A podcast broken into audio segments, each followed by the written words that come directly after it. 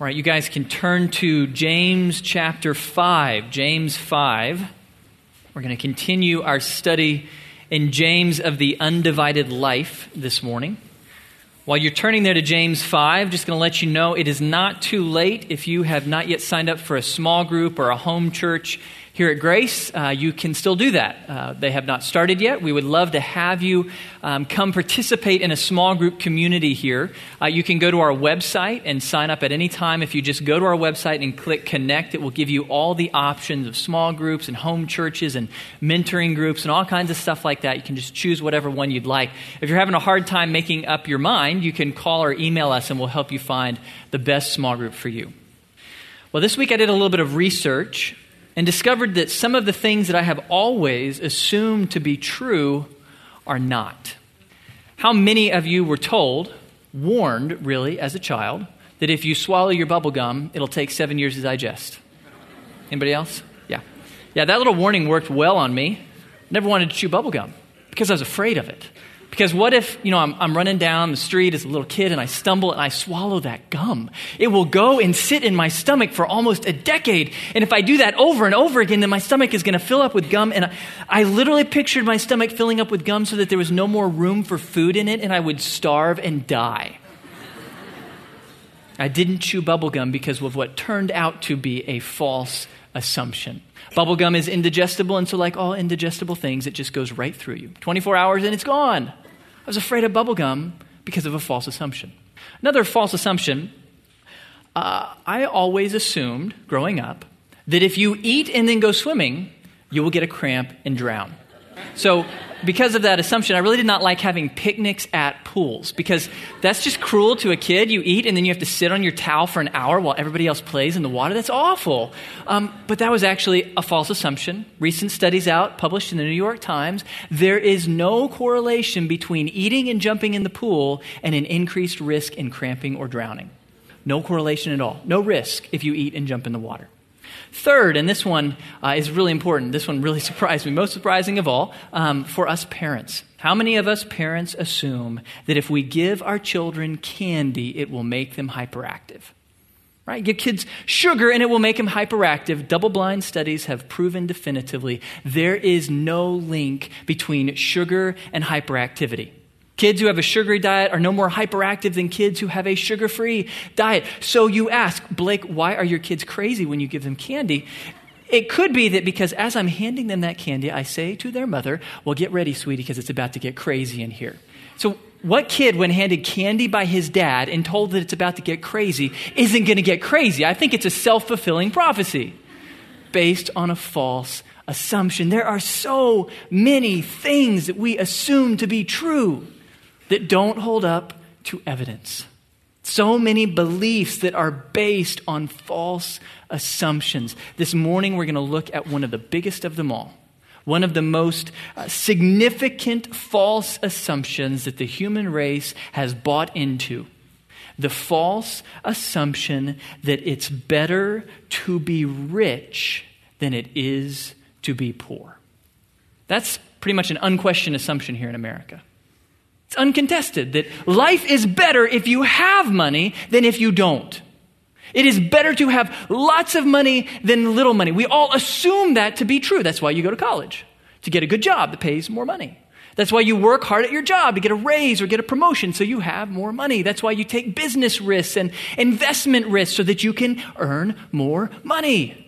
So much of our human behavior is dedicated to accumulating more and more wealth because we assume that life is better if you have lots of wealth than if you have no wealth. But what if that wasn't true? What if that's a false assumption?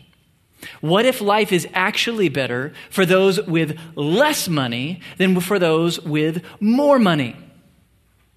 What if life is not better for the rich than for the poor? This morning, James has some really challenging things to say to us. He has some really difficult passages for us, especially for us living in an affluent society. James is going to challenge all of our long held assumptions about wealth. It's going to be hard for us. Let's start with the hardest passage of all. Look at chapter 5, starting in verse 1. Chapter 5, starting in verse 1. Come now, you rich, weep and howl for your miseries which are coming upon you. Your riches have rotted, and your garments have become moth eaten. Your gold and your silver have rusted, and their rust will be a witness against you and will consume your flesh like fire. It is in the last days that you have stored up your treasure. Wow, James is not ashamed to step on toes, is he? And depending on what your bank account is, you may be feeling a little uncomfortable at the moment. Did James just condemn all rich people to hell? Did James just say that to be rich is inherently immoral? Well, actually, no. To understand this passage and to understand everything that James is going to say about wealth and about being rich versus being poor, you have to step out of our world for a moment. You have to step out of the 21st century for a moment and go back into James' day, into his age, because economics in the ancient world were drastically different than economics today. Let me fill you in on the difference. Um, here is what economics looks like today. We live in a world with three economic classes the poor, the middle class, and the rich. This is the world that James lived in. There was no middle class, virtually non existent in the ancient world. There was just the poor and the rich, and the poor were the majority, by far.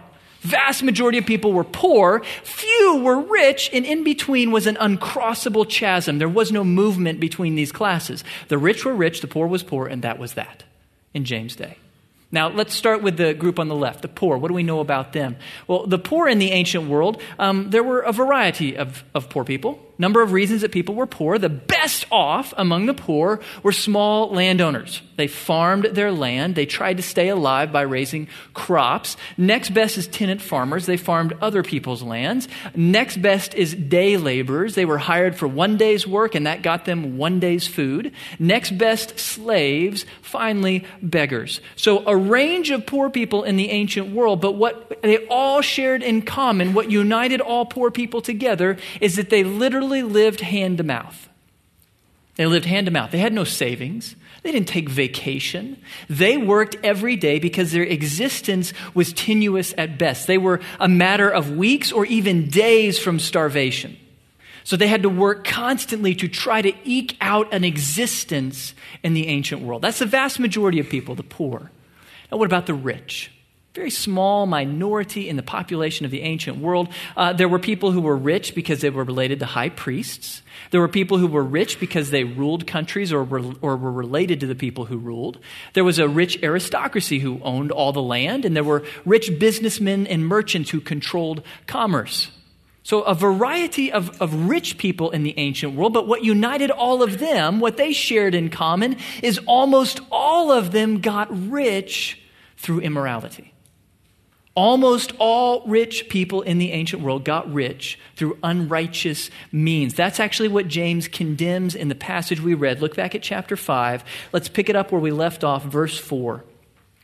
Behold, the pay of the laborers who mowed your fields, and which has been withheld by you, cries out against you. And the outcry of those who did the harvesting has reached the ears of the Lord of Sabaoth. You have lived luxuriously on the earth and led a life of wanton pleasure. You have fattened your hearts in a day of slaughter. You have condemned and put to death the righteous man. He does not resist you. A couple of the ways that people got rich in the ancient world one was to withhold pay to people who worked for you. You just cheat them Okay, you cheat or you, you steal what they, what they deserve, you could get rich that way. Uh, or verse 6, um, you could literally have people killed, either thrown in prison or enslaved or killed, and that way amass more and more wealth for yourself. Uh, another way, turn back to chapter 2. Chapter 2, verse 6. James says to the church he's speaking to, but you have dishonored the poor man. Is it not the rich who oppress you and personally drag you into court? What James is looking at is that one of the other ways to get rich in the ancient world was you made high interest loans to people who were desperate. So, loans with exorbitant interest, and then as soon as they fall short, you either throw them in prison or you make a slave of them. That was a way you take advantage of those who are desperate to amass more and more money. James treats all rich people as if they were immoral because in the ancient world they pretty much all were. Pretty much everyone who was rich in the ancient world got that way through unrighteous means. And what we need to understand about the ancient world, it's very different than ours. In our world, we live in an economy that can grow, can actually grow very fast. And so you can get rich and I can get rich at the same time because our economy can grow, theirs could not. They lived in a fixed economy. So, if you will, their whole economy was a pie that could not grow. And so, if I want a bigger slice of the pie, what do I have to do? I have to take more from you. And that's how people got rich. They came up with ingenious ways to take more and more people's pieces of the pie. And so James treats all unrighteous people as if they were immoral, because almost all were. Now, I say almost all because there were rare exceptions, very, very rare exceptions, guys like Abraham and Job and King David and Boaz, men who were both righteous and rich. But that was such a rare occurrence that James doesn't even mention them. James doesn't talk about the righteous rich because there were like one in a million. The vast majority of rich people in the ancient world got that way through unrighteousness. Final thing to understand about the ancient world is that this system of the rich and the poor, it was built on a foundational assumption that to be wealthy was a sign of God's blessing and to be poor was a sign of God's curse. That's what they all assumed. If you are wealthy, that is de facto proof that you are under God's favor, that you are blessed, that He is proud of you. If you are poor, that is de facto proof that God has cursed you, that God is not pleased with you. Well, that would be true if this was a perfect world. If justice was perfect on earth, then it would always be the righteous who are rich and the wicked who are poor. That's actually why God laid out the Mosaic Law in the book of, books of Exodus to Deuteronomy, all kinds of economics based on the concept of a perfect nation with perfect justice, where only the righteous are rich and only the wicked are poor. Problem is, we don't live in a perfect world. We live in a broken world, and as a result, wealth is not a proof of God's favor. You cannot look at a person's bank account to determine what God thinks of them, but everyone in the ancient world thought that was the case.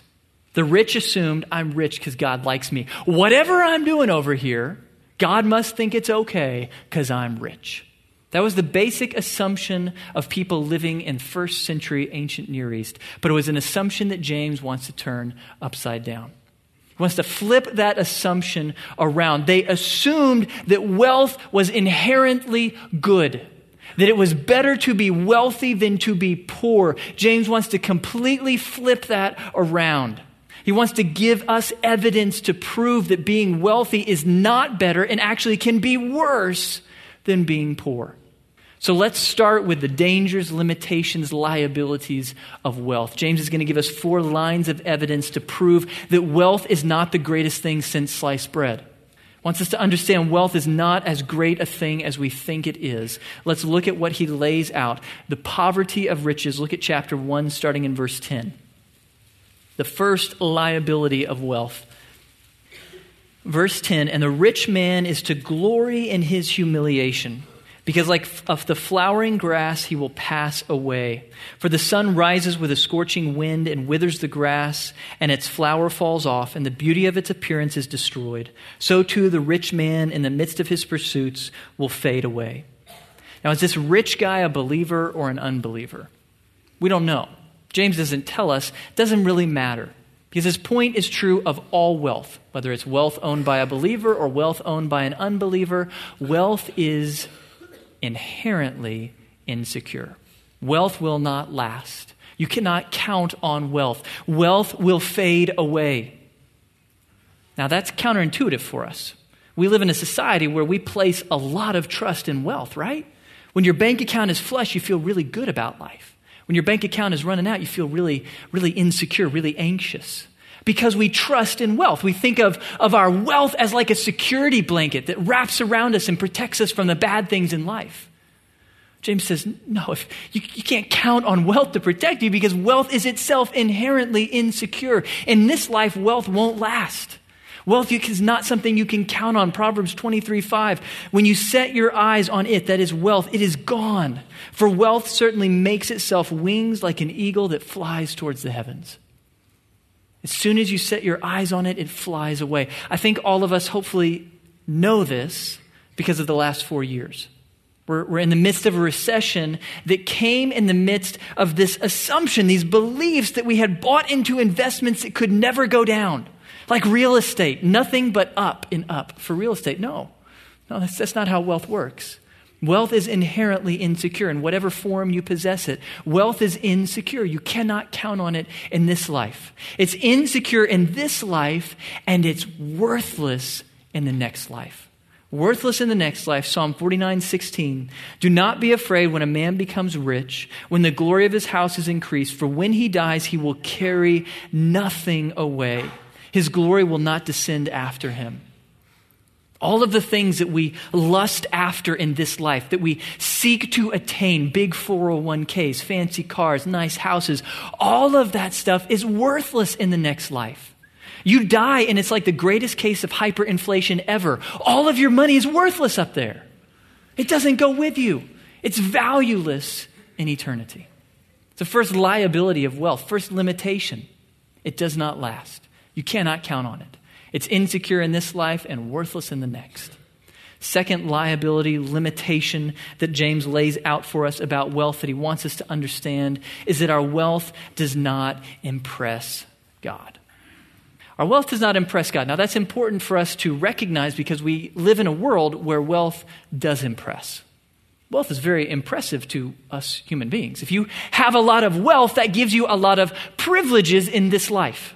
You get access to restaurants and clubs that the rest of us don't get access to. You get box seats at Kyle Field that we can only dream about. Uh, you get access to people who are the decision makers and the power brokers. Wealth brings privilege in this world, it brings status, glory on this earth, but not in the church, not in God's family. Look at chapter 2, starting in verse 2. Chapter 2, verse 2. For if a man comes into your assembly with a gold ring and dressed in fine clothes, and there also comes in a poor man in dirty clothes, and you pay special attention to the one who is wearing the fine clothes and say, You sit here in a good place, and you say to the poor man, You stand over there or sit down by my footstool, have you not made distinctions among yourselves and become judges with evil motives? In God's family, wealth is not impressive. In God's family, wealth does not earn you anything. You don't get a better seat at church because you're wealthy. You don't get closer access to God because you're wealthy. Your wealth does not buy you a better prayer life. It does not earn you more of the Holy Spirit. No, your wealth gives you no advantage in God's sight because He's not impressed with wealth. And so let me, let me say to you if you are here and you are wealthy, if you are wealthy, you are a person whom the world puts up on the pedestal. The world is constantly telling you that you are special because of your wealth. What God wants you to understand, it is not your wealth that makes you special. It's the fact that God loves you. That's what makes you special. It's what makes all of us special. That God, before time began, chose us in love. That is the only reason that you're special. That's the only reason that you have any status, any place here, is because of God's love. Your wealth means nothing here. That's the second limitation of wealth. It does not impress God. Third limitation, actually, now we're moving into liabilities, into dangers that wealth brings us. Third uh, thing that James wants us to understand our wealth, if gained immorally, brings judgment. That was the point of chapter 5, verses 1 through 6. God cares about how you gain your wealth. It is not sinful to be wealthy. There's nothing inherently sinful about money and wealth and possessions, but it does matter how you got it. God cares about how you amassed wealth. And if you got rich through immorality, through unrighteousness, then that will bring God's judgment. He will judge that. And James wants us to understand he will judge that uh, if it is through illegal means, through explicitly illegal means. That will bring God's judgment upon you. That was what we saw in chapter 5. Look back there chapter 5, verse 4. A specific law that the rich were breaking. Behold, the pay of the laborers who mowed your fields and which has been withheld by you cries out against you. And the outcry of those who did the harvesting has reached the ears of the Lord of Sabaoth. Okay, so they are withholding pay that was due. They're breaking the law of Deuteronomy, and because of that, God's judgment is coming upon them. So if you got rich by breaking the law, God will judge you. But also, if you got rich through means that were legal but greedy, legal but selfish, that will also bring God's judgment. It's not enough to just be legal. If you're selfish, if you're greedy, your riches will come back to haunt you. God will judge you for that. Isaiah puts it this way Isaiah 5 8. Woe to those who join house to house, who add field to field until there is no more room, and you are made to dwell alone in the midst of the land. They're not breaking the law here. What they're doing is taking advantage of their neighbor's misfortune. Their neighbor is having a hard year, and so they swoop in and buy their neighbors out. They force them off the land so they can increase their holdings over time, amassing more and more wealth through the misfortune of their neighbors. That will bring God's judgment. Isaiah says, Woe to you who get rich on the backs of others. Uh, let me speak specifically to you who own businesses or are corporate decision makers, or those of you who want to be one day. According to the Bible, it is not bad to make a profit. It's not a bad thing to make a profit. If your goal is to prosper your family and your employees and your customers and the community, then profit is a good thing. That's, that's a good thing in God's sight. But if your goal is to maximize your personal profit at the expense of your employees, customers, and communities, that is immoral. And God will judge it. God will judge greed famous quote, famous line, a speech in the movie Wall Street. Gordon Gekko gets up and says to a House committee Greed, for lack of a better word, is good.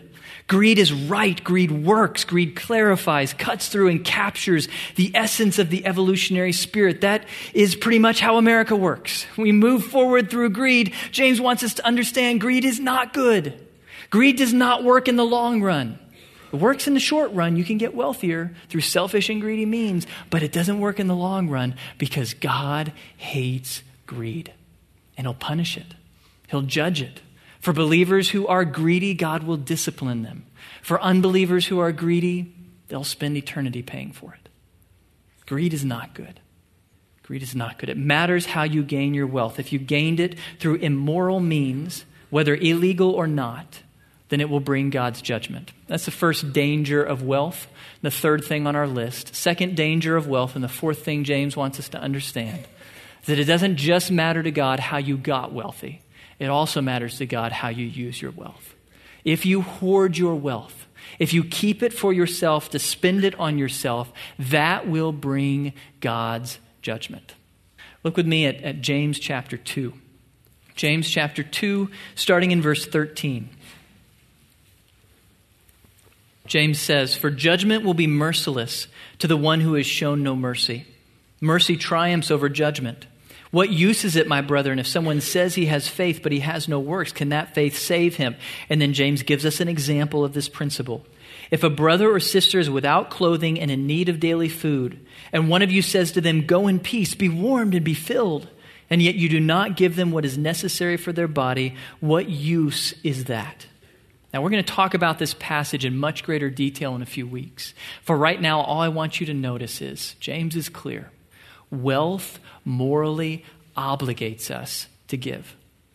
If God has given you wealth, you are morally obligated to share it with others. That's actually the purpose of wealth, biblically speaking. That's the basic idea of wealth in the Bible not something to hoard for myself, not a, a possession to store up for me, but a gift to share with others. That's what wealth is. It's a gift given to you so you can give it to others. If you are wealthy, you're wealthy for a purpose, and that purpose is to share.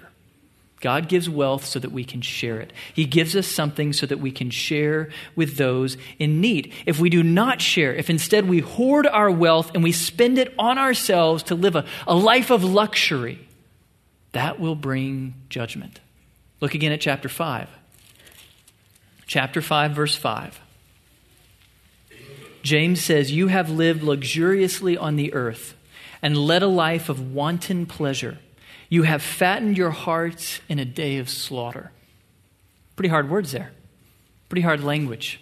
What James is doing is yet again turning our assumptions upside down. We assume that the man or woman living in the lap of luxury, enjoying five course meals in five star hotels, that they are living the good life, the awesome life, the best life. James wants us to understand no, they are not all they are doing is storing up wrath for themselves. And so he uses this image of a cow fit for slaughter. What he's saying is, you know, when the cows are in the feedlot, they enjoy it. So they get unlimited food there. All the food that they could eat, enjoying it without realizing that the only reason they're being given extra food is to pack on a few extra pounds before they're slaughtered. So it is with the rich who hoard, who spend their money only on themselves. They are packing on the pounds for the day of judgment.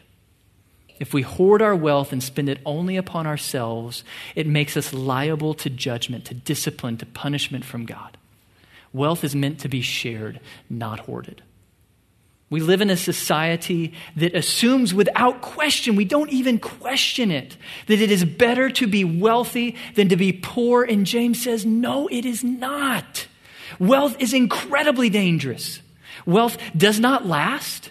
Wealth does not impress God at all. Wealth, if gained unrighteously, brings you under judgment. And if wealth is not used righteously, it brings you under judgment.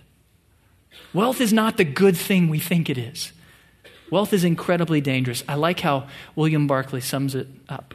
The Bible does not condemn wealth as such, but there is no book which more strenuously insists on wealth's responsibility and on the perils which surround those who are abundantly blessed with the world's goods.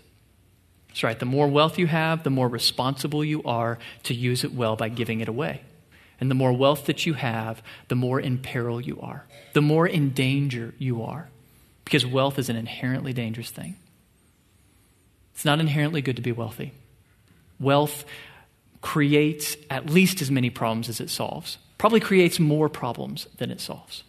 So James is, is turning our assumptions upside down. It is not inherently good to be wealthy. Now he wants to talk about poverty. It's just like he's going to turn riches upside down, so he is with poverty. We think of poverty as this horrible thing to be avoided at all costs, this plague upon mankind that we should run from. James wants us to understand no. Poverty is not as bad as you think it is. Actually, there are a lot of advantages to be found in poverty. James is going to reveal to us three riches we can find in poverty. For the first, look at chapter 2, verse 5. Chapter 2, verse 5 Listen, my beloved brethren.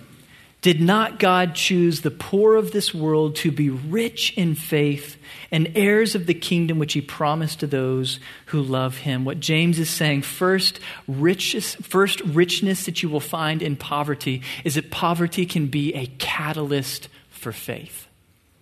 It can be a catalyst for faith. Now, poverty in and of itself is not inherently good. Being poor does not earn you brownie points with God. What James is saying, he is, he is tapping into this theme that you will find throughout Scripture that out of all of humanity in need of God's grace, more often than not, God chooses to give it to the poor.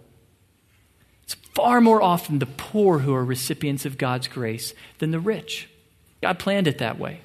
1 Corinthians 1 For consider your calling, brethren that there were not many wise according to the flesh, not many mighty, not many noble. But God has chosen the foolish things of the world to shame the wise.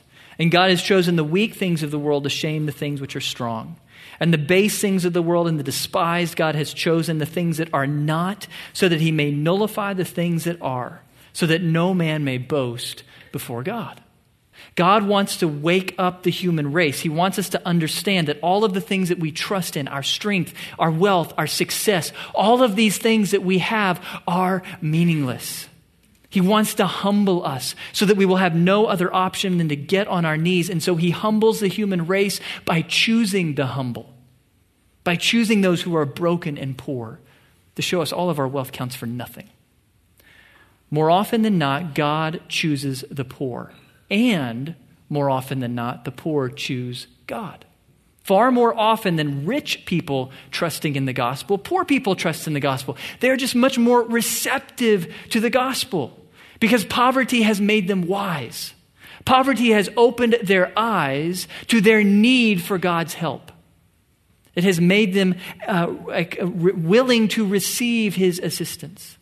Poverty can draw us to God. It doesn't necessarily, poverty doesn't save us, but poor people often are far more receptive to the gospel than rich people because they understand how badly they need God. In contrast, look what Jesus says about the rich. Luke 18. How hard it is for those who are wealthy to enter the kingdom of God. For it is easier for a camel to go through the eye of a needle than for a rich man to enter the kingdom of God. It is hard for the rich to be saved. Why? Because it's so easy to trust in wealth. Wealth can give us a false sense of security. Hey, my life is good. I don't, I don't need anything right now. I got it covered. Wealth can lull us into this sense of security where we don't recognize how desperately we need God. A number of years ago, I had the privilege of, of leading a team over to a, a Central Asian republic after the fall of the Soviet Union. And, and in our time there in this republic, uh, we got to share the gospel with two types of people. First type were the nationals, they were having a good year. They had just gotten their country back. Everything looked good for them. It looked up and up for them. They saw nothing but more power, more opportunity, more money in their future. The second group were Russians. Russians who were left behind, Russians who didn't have enough money to make it back to the homeland before this country fell away. They were not looking up and up.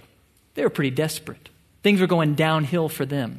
Power, influence, money, all of it on the downhill for them. Of those two groups, the nationals who are optimistic and all is rosy, and the Russians who are pessimistic and all is falling apart, which of those two groups was more receptive to the gospel? The Russians, every time. Because you go to these Russians and you say, I have good news for you. God loves you and He wants to give you hope and security. They say, Yes, please. I will take that because I don't have it in this life. But then on the other hand, you go to the nationals and you tell them there's a God who loves you and, and wants to give you hope and security. You know, I don't really need that. Thanks, though. I'm glad that works for you, but everything is blue skies and ever increasing paychecks for me. I'm good. Often it's people who are poor, people who are desperate, who are more receptive to the gospel. For the rich, they trust in their wealth. For the poor, they're willing to trust in God. I've so often seen that poverty makes fertile soil for the seeds of faith. So, the first advantage of poverty, it can draw us into the family of God. It can be the avenue God uses to draw us to his son. But once in the family of God, the second advantage of poverty is that within the family of God, poverty is actually an honor. Poverty is actually an honor within God's family. Look at chapter 1, verse 9. James says, But the brother, so this is a believer of humble circumstances, this is a, a, poor brother, he's of low social standing in society. He is to glory or to boast, to exalt in his high position, his high status in the church. What James is saying is if you want to know who has high status in the family of God, look for the ones who have low status in society. That's usually the case. God flips our expectations on their head. The person whom the world puts at the bottom rung of society, the church exalts to the top rung. Why? Well, because they have endured that trial.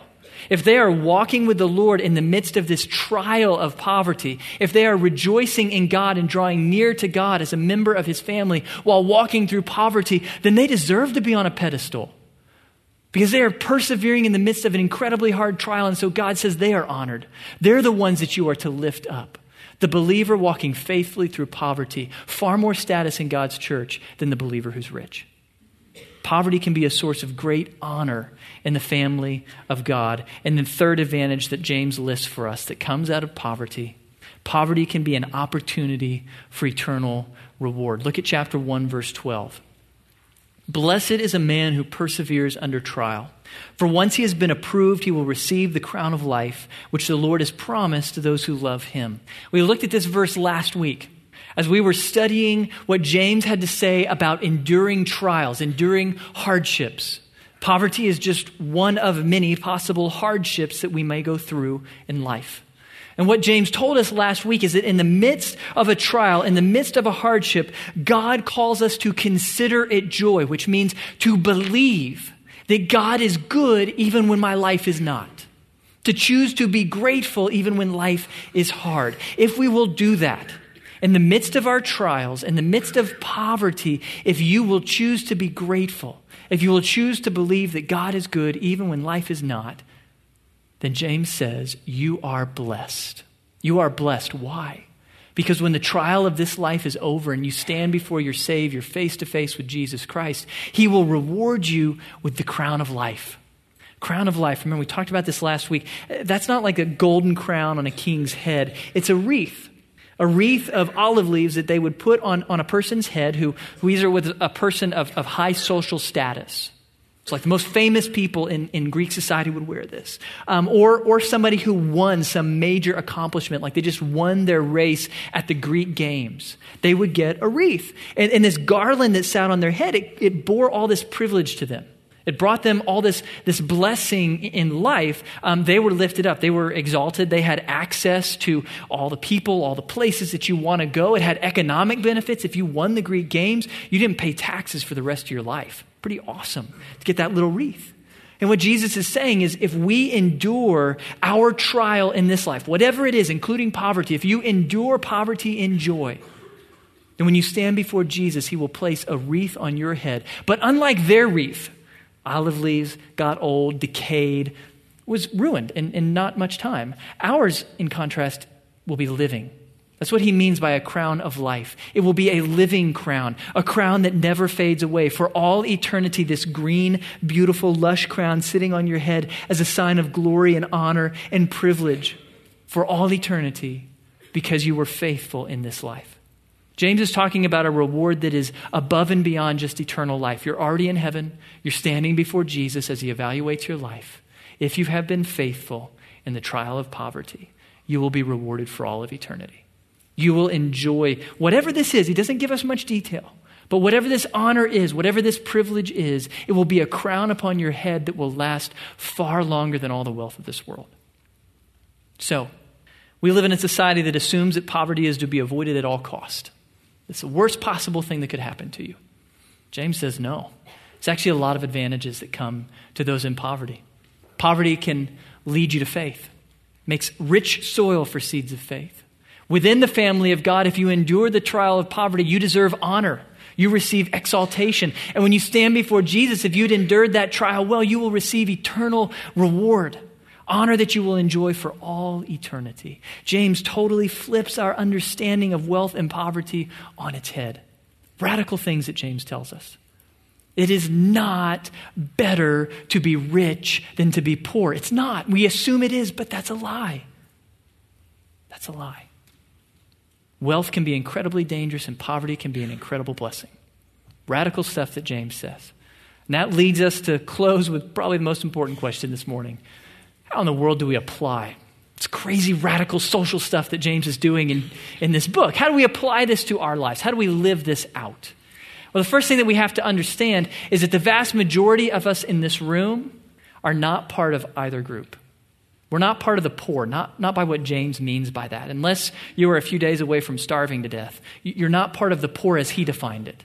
And you're probably not part of, of the rich. In his world, rich meant you never have to work again. You are above the rest of mankind. Probably got that way through immoral gain. So, probably the vast majority of us are neither rich nor poor. We're part of this new invention of the modern age, the middle class. That's what we are. We're in between. And because of that, because most of us are middle class, we're going to have to apply what James says to the rich and what he says to the poor. Both sides will, in a way, apply to us. So let me take all that we've learned this morning and boil it down to three steps, three specific applications for us to walk away with this week. First step don't lust for what you don't have. Don't lust for what you don't have. Now, we need to understand if you, if you are poor, uh, if you are financially strapped right now, it is not bad to try to work your way out of poverty. It's not bad to try to work your way out of debt. It's not bad to get an education so you can get a better job. It's not bad to seek a raise. None of that stuff is bad.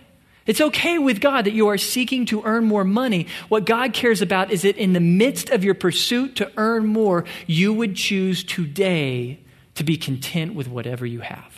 That's the key. While seeking to earn more in the future, I choose to be content with whatever I have today. If I have less in the future, I will be content. If I have more in the future, I will be content. I choose contentment. That's what James wants for us to choose to be content with whatever it is that we have, not to, to lust after more. It's, it's interesting when you look at it biblically. I don't know if you realize this. Wealth can be as enslaving for the poor man as it can for the rich man, right?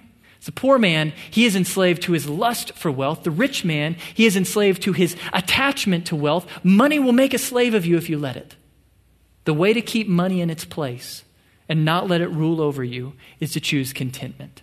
And the way that you choose contentment, the way that you become a content person in life, is by practicing the spiritual discipline of gratitude. I taught on that earlier this summer. You're welcome to go review that. Spiritual discipline of gratitude, it builds contentment in your life. It's really simple discipline. All that it means is that when you are tempted to feel discontent, you stop and fight back against discontentment by listing off things you're thankful for. Really simple discipline. When you feel covetousness of somebody's bigger house, better clothes, nicer car, whatever it is, you stop and you turn to the Lord and thank Him for five things you like about your life, five things that you're grateful for. If you will practice that discipline, every time covetousness springs up in my heart, I list to the Lord five or ten things that I'm thankful for about my life. That will make you a content person. It will help you to be content and grateful for what you have so that you do not lust after more. I'm going to give you the first item on your list. Most of us are middle class, and so, favorite verse in the Bible for the middle class Proverbs 30, verse 8 and 9. Give me neither poverty nor riches. Feed me with the food that is my portion, that I not be full and deny you and say, Who is the Lord? Or that I not be in want and steal and profane the name of my God. I love this passage because what is it saying? It's saying the best seat in the house is in the middle class. It is a good thing to be in the middle class. Give it up for the middle class because we're neither rich nor poor. That's good. Because there's dangers for those who are wealthy and there's difficulties for those who are poor. We are the most blessed here in the middle. Love it in the middle class. That's the first item on your list. If you're middle class, thank you, God, for making me middle. Best place to be. Okay, so step number one don't lust for what you don't have. Choose to be content with whatever God has given you. Second step don't hoard what you do have. Don't cling to what you do have and spend it only upon yourself. 1 Timothy 6. Paul says, Instruct those who are rich in this present world not to be conceited or to fix their hope on the uncertainty of riches, but on God who richly supplies us with all things to enjoy. Paul is saying, Fight the urge to trust in your wealth. Fight the urge to cling to your wealth because it is uncertain. It is inherently uncertain. If your strength and security in life is your wealth, your bank account, your possessions, that is a shaky foundation at best. So hold your wealth loosely. Hold your wealth with open hands, realizing God could take it away at any time. Hold it with open hands, and second, the passage continues, instruct them to do good to be rich in good works, to be generous and ready to share, storing up for yourselves the treasure of a good foundation for the future, so that they may take hold of that which is life indeed. Hold your wealth loosely and share it generously. That's why you have it. The reason God gave you wealth, whether it's a little or a lot, is so you could give it away. Give it to those in need, give it to His church, give it to His kingdom. That's why you have it, to share it generously. Remember, though, good news of this verse right there at the end as you share it, you are doing what? Storing up for yourselves the treasure of a good foundation in the future. You're not really making a sacrifice. God's not going to be your debtor. He's going to reward you in eternity so richly that what you gave up in this life will be nothing by comparison. When you share, you're just investing in the next life. So share generously. Third step applies for all of us, whether we're rich or poor at all times, fix your eyes on the one who became poor for us. One of my favorite verses in the Bible, 2 Corinthians 8 9. For you know the grace of our Lord Jesus Christ, that though he was rich, yet for your sake he became poor, so that you through his poverty might become rich. I love the wordplay here. Jesus Christ, infinitely rich, Son of God, owns the whole universe. There will never be anyone close to as rich as Jesus. And then what did he do? He gave it all up to become a poor carpenter in a backwater town and die a poor man's humiliating and excruciating death on the crucifix. Why? For us. Out of love for us, so that through his poverty we could become rich. Rich with what really matters, not green paper, not cars, not mansions that will pass away and turn into dust, but rich with eternal life with forgiveness, with a relationship with God now and forever. That is true riches. Jesus became the poorest human ever so that we could be the richest humans ever. I love this because it corrects uh, our false perspective. Here we're talking so much about money, so much about whether you have wealth or not. God wants us to understand if you'll step back for a moment, you'll recognize we who've trusted in Jesus are the richest people on the planet. If you have received eternal life by believing that Jesus died for your sins and rose from the dead, you are tied with me for richest person on the planet right now. Why? Because money is worthless. Money doesn't matter. What matters is that you have a relationship with God forever, that you can never lose, that you will be enjoying long after the McMansions of this planet are dust. We are rich because Christ became poor. We are rich through his poverty. So this week, you go out in the world and you are tempted at every turn to cling to the things of earth to lust for the wealth and possessions, the status, the fame that this world has to offer you, my challenge to you would be to just step back for a moment and fix your eyes on the one who became poor so that we could become rich. Fix your eyes on him. It will help you to not get so caught up in the nonstop, no hold barred lust for wealth that is endemic to our world. Let's turn to the Lord in prayer. Heavenly Father, we praise you and thank you that through Christ we are rich. We thank you that your Son willingly became poor so that we could receive the gift of eternal life. And Father, we pray for any person in this room who has not yet received that gift who has not yet received eternal life, please, Lord, let this be the morning of their salvation. Open their eyes to this free gift of eternal life that you offer. Lord, help them to see that whatever it is that they're clinging to, whatever it is that they're trusting in, whether it's their wealth or their good works or their status, whatever it is, please, Lord, help them to see the worthlessness of all of that. Help them to see the beauty and the gift that Christ is for them. I pray that they would believe that your Son really did die for their sins and rise from the dead so that they could have eternal life.